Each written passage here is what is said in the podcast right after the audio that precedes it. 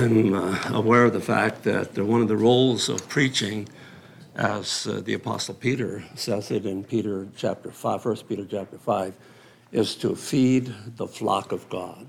And uh, I find that an awesome responsibility, uh, especially uh, at this time in my life when the, uh, my thought patterns aren't as fluid as they used to be. And, uh, and so I, uh, I, I, really need what my brother Andy used to say a double portion of his spirit as I minister to you this morning. And so, uh, would you continue to pray as we look into God's Word? I'd like to begin this morning by uh, introducing you to a, a, a, a new word uh, that might be new for many of you. And uh, uh, this word is syncretism. Syncretism. Um, and uh, the, uh, the simple definition for syncretism as it relates to the book of Galatians is that it, it means to mix things together. It's a big word to, that means to mix, to mix things together. Uh, and especially to mix things together that don't naturally mix together. Um, Webster, I find it interesting that Webster's primary definition for syncretism is the combining or reconciliation of differing beliefs in religion. Now that, so that really brings us to uh, uh, the, the, the, book of Galatians. Um, when, when I was in El Salvador back in the 60s, I, uh, uh, partway through our two years of service, John Glick and I went to uh, Guatemala, to a little town in the outlying area of Guatemala, in the mountain area of Guatemala, called Chichicastenango. Um, and uh, uh, Chichicastenango was sort of the center of, uh, of, the, uh, of, of, an ancient tribe of people uh, there. And, um, and so one morning when um, uh, we were in Chichicastenango, early morning, I I left our room where we were staying, and I made, way out, made my way out, outside of town, up a tall hill to the top of a hill. And uh, in, in the very early hours of the morning, uh, there were some of the uh, Indian people there worshiping their gods. And uh, so I stood there behind a tree and uh, observed the, uh, the, the, worshiping that was going on on top of the hill. It reminded me of the high places that spoken of in, in, uh, in Scripture about uh, in Israel. Uh, and, um, but I noticed a man who was not too far from me uh, that was uh, offering a sacrifice, and, and he was doing this in front of a little concave uh, where there was uh, an idol representing uh, uh, the God that he worshiped. And, but the interesting thing is that right beside that idol was a cross. And so here you have an example of syncretism where, where uh, because these people had been uh, proselytized in, into the Catholic Church, uh, he, uh, he, was, he was still worshiping his uh, idol along with uh, the symbol of Christianity there, along with Christianity. Well, that's an example of syncretism. Um, after Ed and I were in northwestern Ontario for a number of years, uh, I became aware of how, how important it was to constantly and clearly attempt to preach the basic truth of the gospel because uh, it, it was easy for the First Nations people uh, of that area to mix the gospel with their ancient animistic religion Well, that uh, was another example of syncretism, uh, the, the mixing of uh, different belief systems together. Well, the Judaizers uh, were guilty of syncretism uh, in that they were preaching a gospel that mixed law and grace, as we've noticed before. Uh, they, in essence, declared that yes, you must believe in Jesus, but you are not only saved by your faith in Christ alone, you must also do the works of the law and carry out certain ceremonies related to the law, especially the ceremony of circumcision. This was again a subtle and not so subtle uh, uh, kind of syncretism, mixing law and grace. The, uh, the tragic thing was that the Galatian Christians were falling for this false gospel or false way, as the psalmist would have put it. As it relates to this matter of uh, law and grace, um, and understanding uh, the difference between law and grace, I encourage you to think uh, deeply about that. I, I, want to read a little story uh, from H.A. Ironside's commentary on the book of Galatians, which uh, I found a rather interesting uh, story that maybe uh, explains this matter of understanding law and grace. Some years ago, I took with me to Oakland, California, a Navajo Indian one Sunday evening, he went to our young people's meeting. They were talking about the epistle to the Galatians about law and grace. But they were not very clear about it. And finally, one turned to the Indian and said, I wonder whether our Indian friend has anything to say about this. And I find this so interesting because it's so typical uh, the way he explains it is very typical of First Nations people. He rose to his feet and said, Well, my friends, I have been listening very carefully because I am here to learn all I can in order to take it back to my people. I do not, un- I do not understand what you are talking about, and I do not think that you do yourself. Very straightforward. But concerning this law and grace, let me see if I can make it clear. I think it's like this. When Mr. Ironside brought me from my home, we took a, the longest railroad journey I ever took. We got out here to Barstow, and there I saw the most beautiful railroad station with a hotel uh, built on top of it. I walked all around and saw at one end of this hotel a sign Do not spit here. I looked at that sign and then looked down at the ground and saw many people had spit it. And before I knew what I was doing, I spit it myself.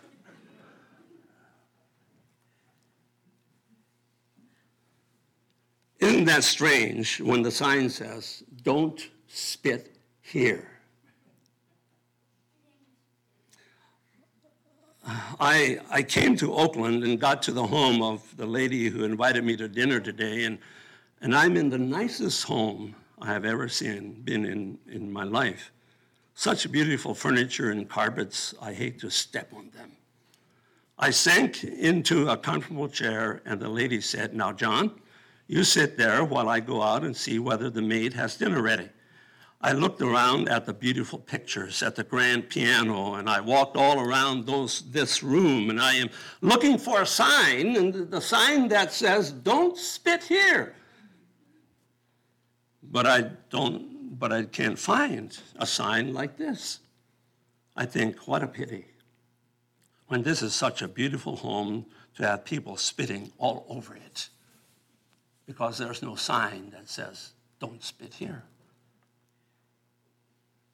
So I look all over that carpet, but cannot find that anybody has spit it here. What a queer thing. Where the sign says, do not spit, A lot of people spit it. Here, where there is no sign, nobody spit it. Now I understand. That sign is law. But inside the home, it is grace. They love their beautiful home and want to keep it clean. I think that explains this law and grace business. And he sat down. So, what keeps a man from spitting, even though there's no sign saying spitting prohibited? Well, my, I'm saying to you, it's grace. Grace in the secondary definition of grace. It's the enabling grace of God. And, and I, I believe that Paul explains this in Romans chapter, um, in, in, in Romans chapter 6, when it says uh, uh, we should not sin uh, because we're not under law, but we're under grace. It's that kind of grace that enables us to not spit, not sin, even though there's no legal sign that says, don't spit here.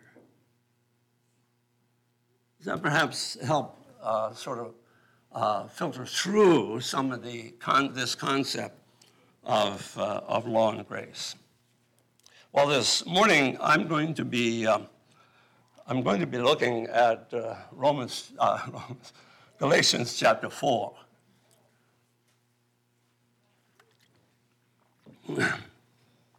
Galatians chapter 4, and, and I'm entitling my message Backwards, Not Forwards. Ah, that's bad English. Uh, backward, not forward. Um, have you ever have you ever been in a situation where you were walking or climbing and you were going one step forward, trying to go one step forward and went two backward? Um, back again uh, when I was in El Salvador, uh, some distance from where we lived in Sitio del Niño, was the uh, was the um, uh, was Izalco, uh, a mountain that was uh, that was basically built from from lava and ashes and that kind and, and rocks and that kind of thing. And uh, if, if you wanted to climb the Izalco, which was uh, a, a, rather steep incline, uh, there was so much loose ash on it that if you just attempted to climb it, you'd take one step forward and you'd slide back at least a step and maybe two. And so the way to climb the Izalco was to cut yourself about a six foot pole, about an inch around, and, uh, and, and, and with that pole, you could go forward uh, uh, without always sliding back further than what you stepped forward. And furthermore, when you come down from Izalco, it was, uh, it was handy because you used that pole and, and put it behind you, and you found one of these uh, inclines that was full of loose ash, and you just sort of leaned on the pole and you scooted all the way down to the bottom of, the, uh, of, of, that, uh, of the mountain. Backwards and not forwards. That's sort of what Paul is describing here in, uh, in Galatians chapter 4. Now, before I go to Galatians chapter 4, I yet like to uh, uh, like to uh, note uh, that the rally cry, the, or should I call it the battle cry of the Reformation in the 15th century was by faith alone. This phrase, by faith alone, was coined by Martin Luther as a result of his study of the book of Galatians.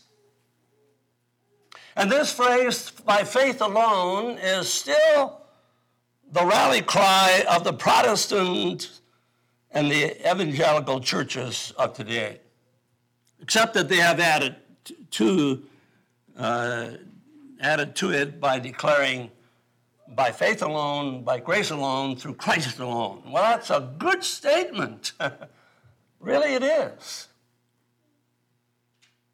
Which, in a sense, agrees with what I have been emphasizing about the basic message of the epistle to the Galatians. In other words, that we are justified by faith in Christ by virtue of his atoning sacrifice on Calvary without the deeds of the law. That's sort of the basic message that the Apostle Paul is affirming over and over again here in the, the book of Galatians. So the phrase by faith alone, alone rings true. Except because Martin Luther and present day Protestants believe in the bondage of the will. They believe in sovereign election. And they believe in forensic justification. And they mean something different than I do when I use the phrase by faith alone, through Christ alone, by grace alone, those phrases. They mean something different by the way, the phrase by faith alone is not found in the book of Galatians, the, the, the exact wording of that, or anywhere else in the New Testament except in James chapter 2 and verse 24. After explaining there that Abraham obeyed God when he offered up Isaac on the altar, on Mount Moriah, which was in White Jerusalem, he said, Yes, yea, see then how that by works a man is justified and not by faith alone. Isn't that interesting? is there a contradiction to the emphasis of Galatians, the book of Galatians, and what, what uh, James is saying here in James chapter 2? Well, I don't believe there is a contradiction if you understand what James is saying. That's all I want to say about that. But it's important that we understand what James is saying. Well, that was sort of an extended introduction to my sermon. Um, but I, I felt a need to clarify uh, a few of those things. So we have in Galatians chapter 4, uh, Paul is still clarifying what happens when the when the Galatian Christians attempt to syncretize law and grace. Um, when they mix faith and works as a means of being justified, as a means of being made right with God. So in chapter 4, Paul attempts to uh, redirect the, the Galatians. You see, by accepting the teachings of the Judaizers, the Galatian Christians had turned away from the truth of the gospel. Paul said that in chapter 1 and as well as chapter 2. Uh, as it had been proclaimed by, to them by Barnabas and himself on their first missionary journey into that area. So now, here in chapter 4, Paul is attempting again to clarify the issues.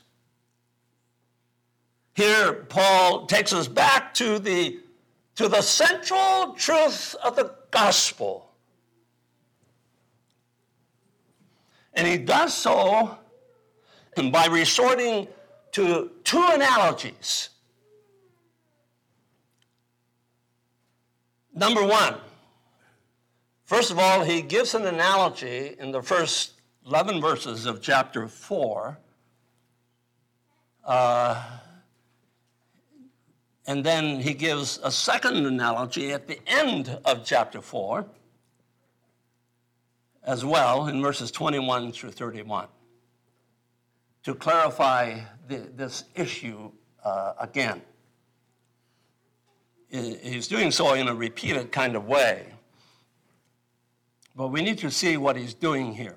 Sandwiched in between these two analogies in Romans uh, in Galatians chapter 4 uh, is a very intense personal appeal by the Apostle Paul from verse 12 through verse 20. Um, please note that it's, it's important to interpret an analogy that we don't attempt to uh, interpret every detail of an analogy but only attempt to get the main gist of the analogy. Uh, it's the same way that you should interpret parables. Unless the parable uh, itself directs us to, we should not attempt to interpret every little detail of a parable, but get the main gist of the parable.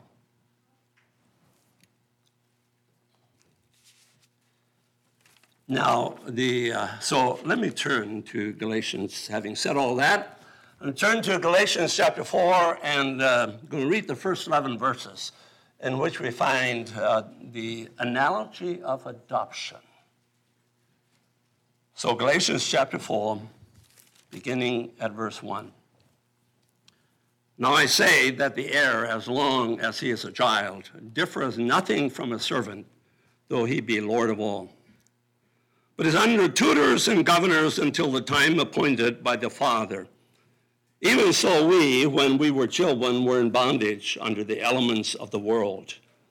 But when the fullness of time had come, God sent forth his Son, made of a woman, made under the law, to redeem them that were under the law, that we might receive the adoption of sons. There you have it. The adoption of sons.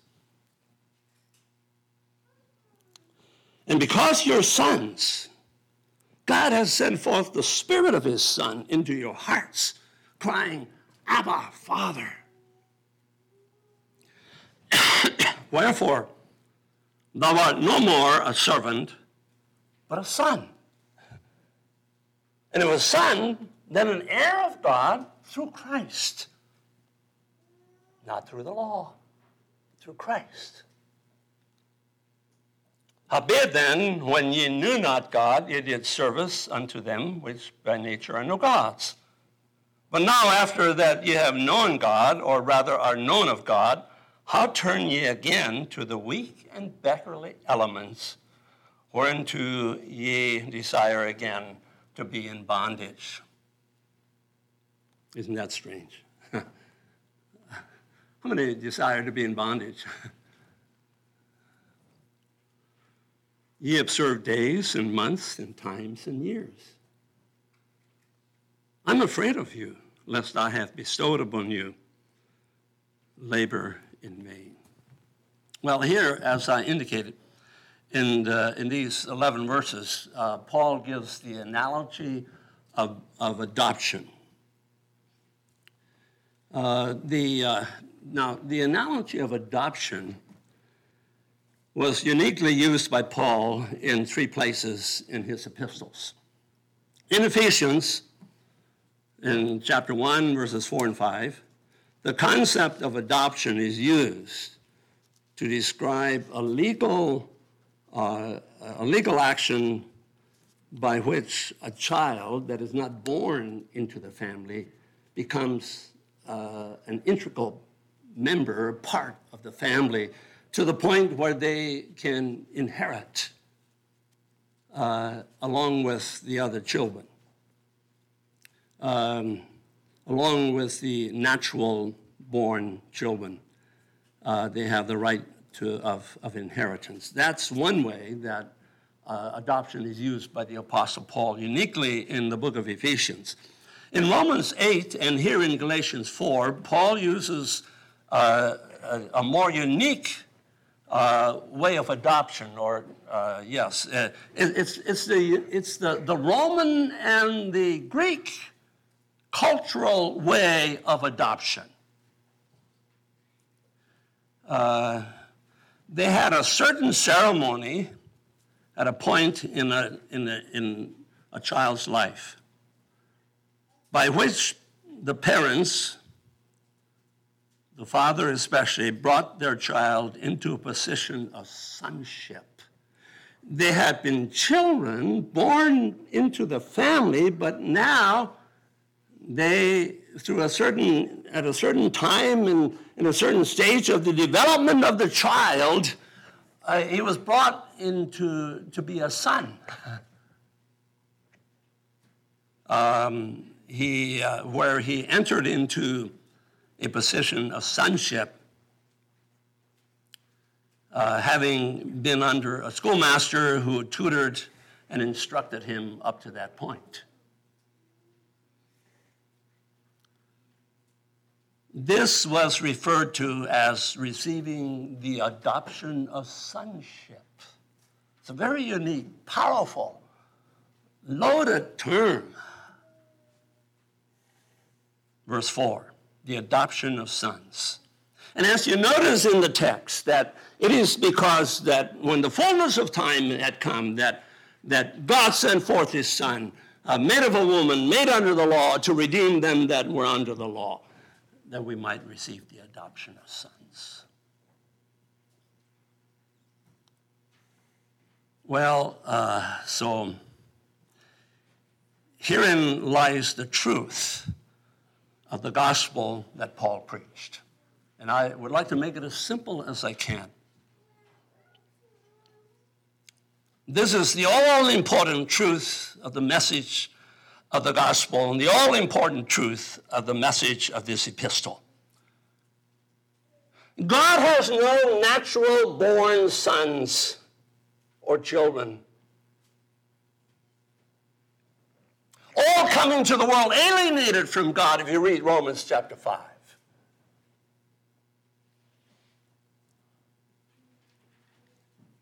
Sons of Adam, yes. Reflecting fallen Adam? Yes. But God has no natural sons. That which is born of the flesh is flesh. Jesus said to Nicodemus, You need to be spiritually born to be a son. And so uh, Galatians has a different way of saying it than Jesus did in John 3, but in essence, he's saying the same thing. God has no natural born sons or daughters. All have to receive the adoption of sonship. That can only come through the atoning sacrifice of Jesus Christ and trusting Him in, in Him as, as your personal Savior.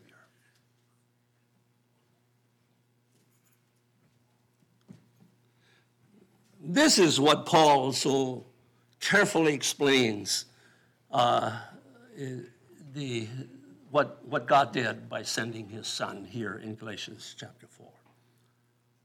One can only become an heir of God through Christ. He says that, doesn't he? Very specifically. Thou art no more a servant, but a son and of a son than an heir of God through Christ.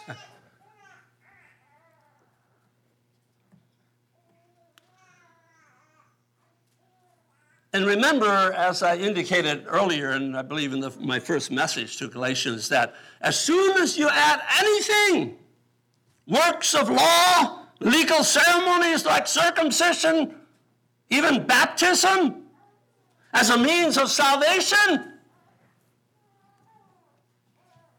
you subtract from what Christ has done.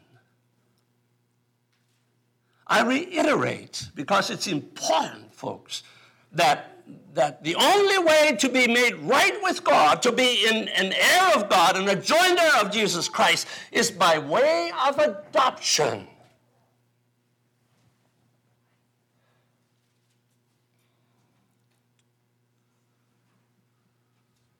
When Paul preached this basic truth of the gospel, the self righteous Jews would respond by saying, But Paul, we are an exception.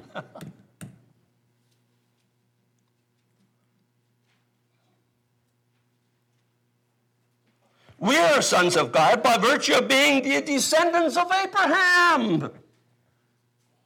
And Jesus, when they indicated that to him in John chapter 8, said, You are of your father, the devil.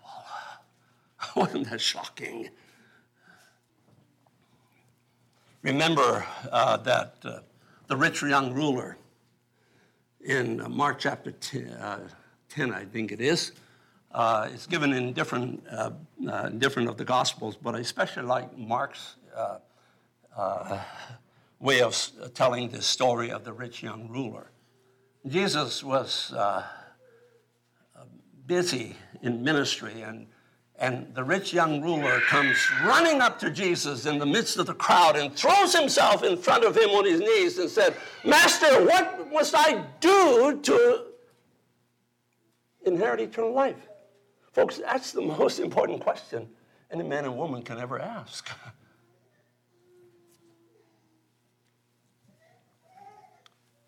And Jesus did a surprising thing.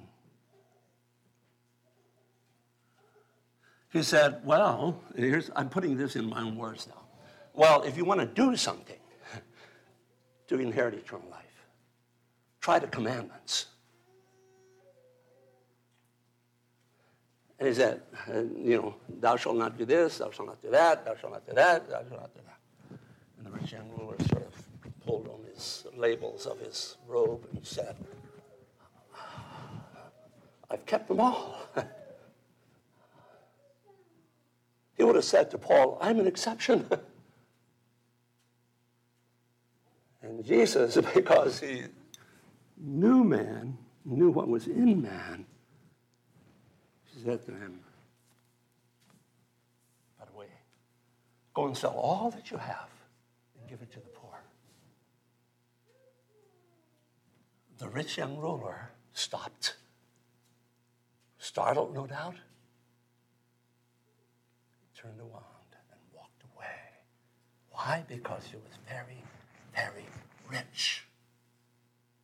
In essence, what Jesus was pointing out to him, you probably have broken most of the commandments, but you have especially broken the last commandment, which is, Thou shalt not covet. Thou shalt not desire riches. you know, thou shalt have no evil desires. That's what he was reminding him of by, by telling him to go sell everything that he had. And but he he couldn't inherit eternal life by doing because he was a sinner. As Paul said, all have sinned. All, all need to come the same way as a, to, to be adopted sons uh, because all have sinned and come short of the glory of God. And there is no exception. And Paul is saying that here in these first 11 verses of Galatians 4.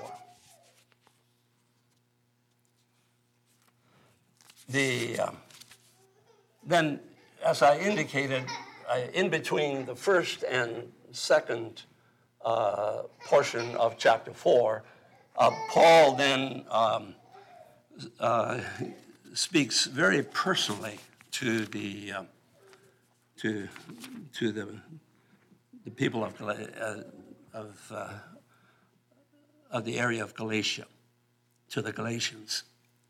And here in, in verses uh, 12 through 20, he uh, recalls uh, the personal relationship that he had with them in, their in, in his first missionary journey. I'm going to read verses 12 through 20. If you want to stand with me as I read uh, this section. I'm not going to spend a lot of time on this section because I, I believe it's, it's very apparent what Paul is doing here. He, he is really appealing to their sensitivities. So, beginning at verse 12 Brethren, I beseech you, be as I am, for I am as you are. You have not injured me at all. You know how through infirmity of the flesh I preached the gospel unto you at the first. And my temptation, which was in my flesh, you despise not. The word temptation here uh, should mean trials that I was going through at the time. You didn't, you didn't, uh, you didn't despise me for the trials that I, I was, uh, I was experiencing. And then he goes on to explain what those trials were. Uh, he said, Verse 14, and my temptation, which was in my flesh, you despised not, nor rejected, it, rejected me because of them, but received me as an angel of God, even as Christ Jesus. Where is then the blessedness you speak of? For I bear you record that if it had been possible, you would have plucked out your own eyes and have given them to me. Am I therefore become your enemy because I tell you the truth, the truth of the gospel? They, they zealously affect you, but not well. Yea, they would have excluded you that you might affect them.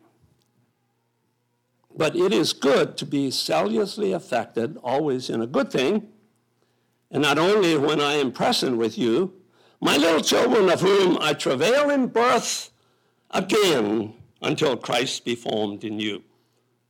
I desire to be present with you now and to change my voice, for I stand in doubt of you. And so you may be seated. And so here Paul is um, uh, just recounting the relationship that they had with him in that first missionary journey, which you have been studying in, uh, in your Sunday school classes. Um, you've been learning about the circumstances under which Paul and Barnabas ministered the gospel to the Galatians there. So here Paul is uh, uh, appealing to, the, uh, to, to uh, their sensitivities, and it sort of adds a few things to our understanding of what happened in that first missionary journey that you don't have in the book of Acts. So notice, first of all, that uh, uh, Paul beseeches them as brethren. I think that's important, which means he appeals to them as his equals before the Lord. He, he takes his place as one of them. That's important.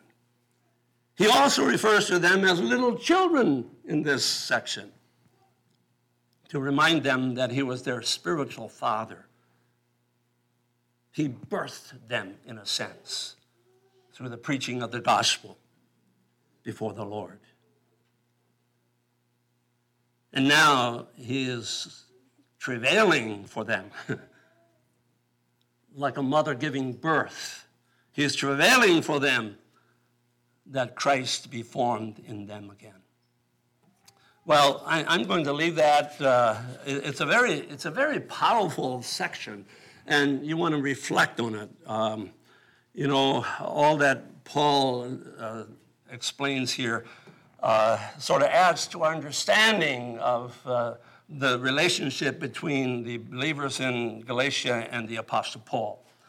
Um, and so, in uh, you know, we know what happened. We know that he was stoned uh, and, uh, and all of that. And, but but he, uh, he, he, just recounts how, how uh, wonderfully uh, they, they responded to him in his ministry to them, even during his uh, trials.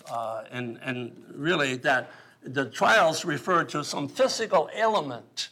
It could have been a response of the stoning. It's the only time that Paul was stoned. And I don't know if you can imagine what it's like to be stoned. You know, if I had a, a, a half pound rock in my hands and, and, and, and uh, Paul was kneeling there and standing there alone by himself with a crowd of people with rocks in their hands, they weren't going to try to hit his legs or his lower body. They were aiming for his head. They meant to kill him. No doubt that left scars. Might have even ruined his eyesight temporarily. And that's why Paul uh, is saying, uh, you know, you, you were so sensitive to me, you would have plucked out your eyes and given them to me if they could have. So it's just Paul's way of uh, uh recounting how, uh, what kind of relationship, reminding them of what kind of relationship uh, he had with. Then finally, we come to the analogy, the last analogy, which is uh, verse 25 uh, through chapter 5 and verse 1. And I'm going to read that, verse, beginning at verse 25. Um, no, beginning at uh, verse 21. Tell me that ye desire to be under the law. Do ye not hear the law? For it is written that Abraham had two sons the one of a, by a bondmaid, the other by a free woman. For he who was of the bondwoman was born after the flesh, but he of the free woman was by promise.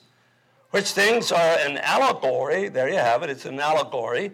For these are the two covenants, the one from Mount Sinai, which gendered, gen, which gendereth to bondage, which is Agar or Hagar, for this, Agar is Mount Sinai in Arabia and answers to Jerusalem, which now is and is in bondage with her children.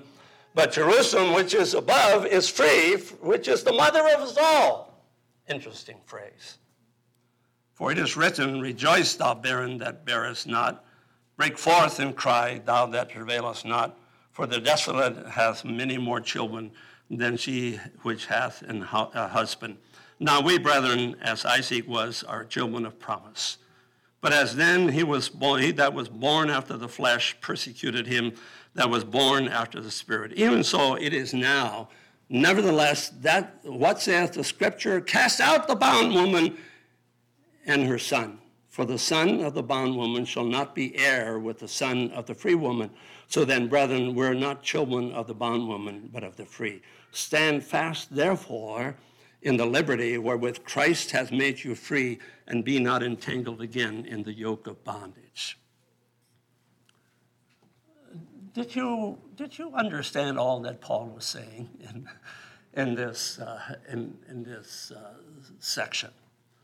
Well, here, in a sense, you have, you, here you have another analogy Paul says. He's giving an analogy.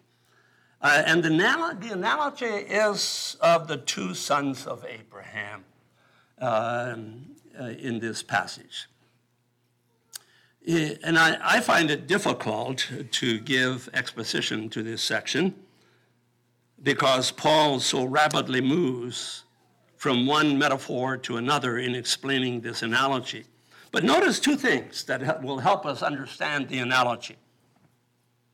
It's uh, important to understand, first of all, the, uh, the question in verse 21 in order to get the gist of what Paul is saying in, in the rest of this section. Verse 21, Paul says, Tell me that ye desire to be under the law. Do you hear the law?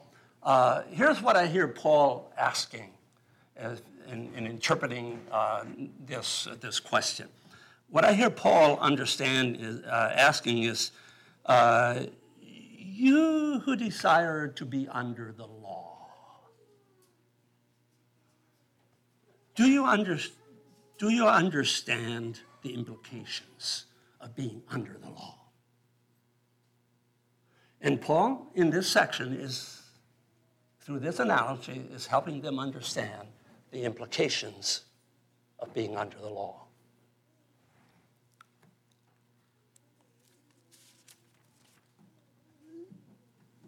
So, in, in this uh, section, Paul uh, compares and contrasts. Three different things.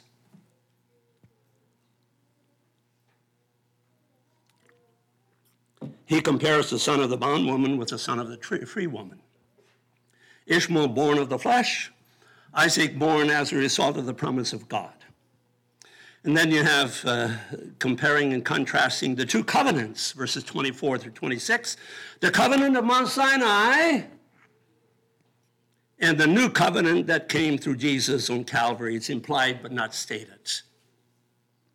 Then you have the two Jerusalems, verses 25, beginning of verse 25. The earthly Jerusalem, which is uh, correlates to Mount Sinai, and uh, and the um, and the Jerusalem that is from below, which is in bondage, he says. But he he so he he uh, com- contrasts and compares the Jerusalem that is from below with the Jerusalem that is from above, which is the mother of us all. Again, that's such an interesting statement. Um, and, and may I add, because it is uh, insinuated here, uh, when he says, the mother of us all, the mother of us all who are justified by faith in Jesus Christ. The implication of all this, taking both analogies into consideration, the first one, first part of the chapter, the last one, the last part of the chapter. Still with me? by accepting the teaching of the Judaizers, by accepting this pseudo gospel that they preached, false gospel, another gospel, Paul calls it. He's saying to the Galatian believers, by accepting that false gospel, you are identifying yourself with the son of the bondwoman instead of the son of the free woman. You're identifying yourself with Ishmael instead of Isaac. Furthermore, you're identifying yourself with the first covenant Mount Sinai instead of the, the, the, the, second covenant or the covenant of the New Testament, uh, Mount Calvary.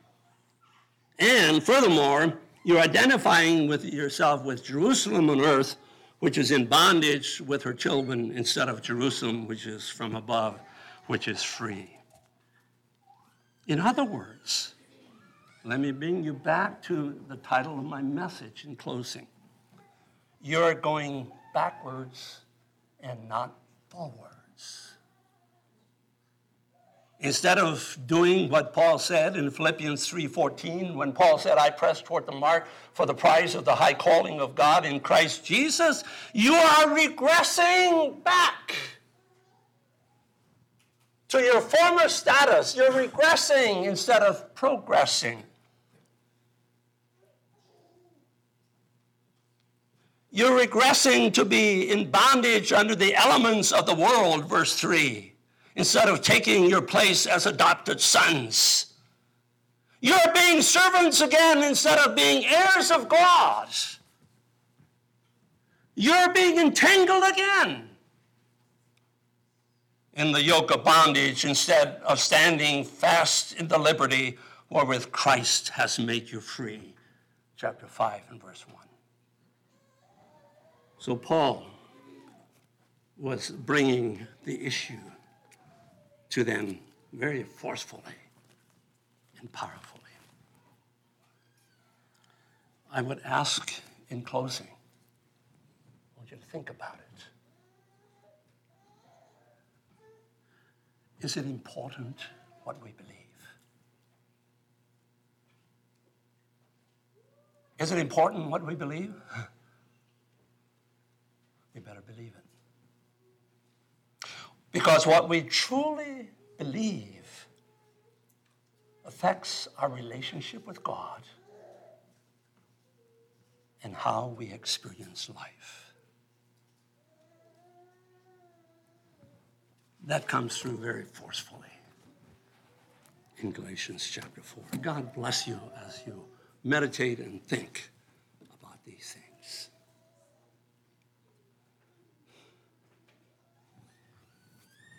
Don't go backwards.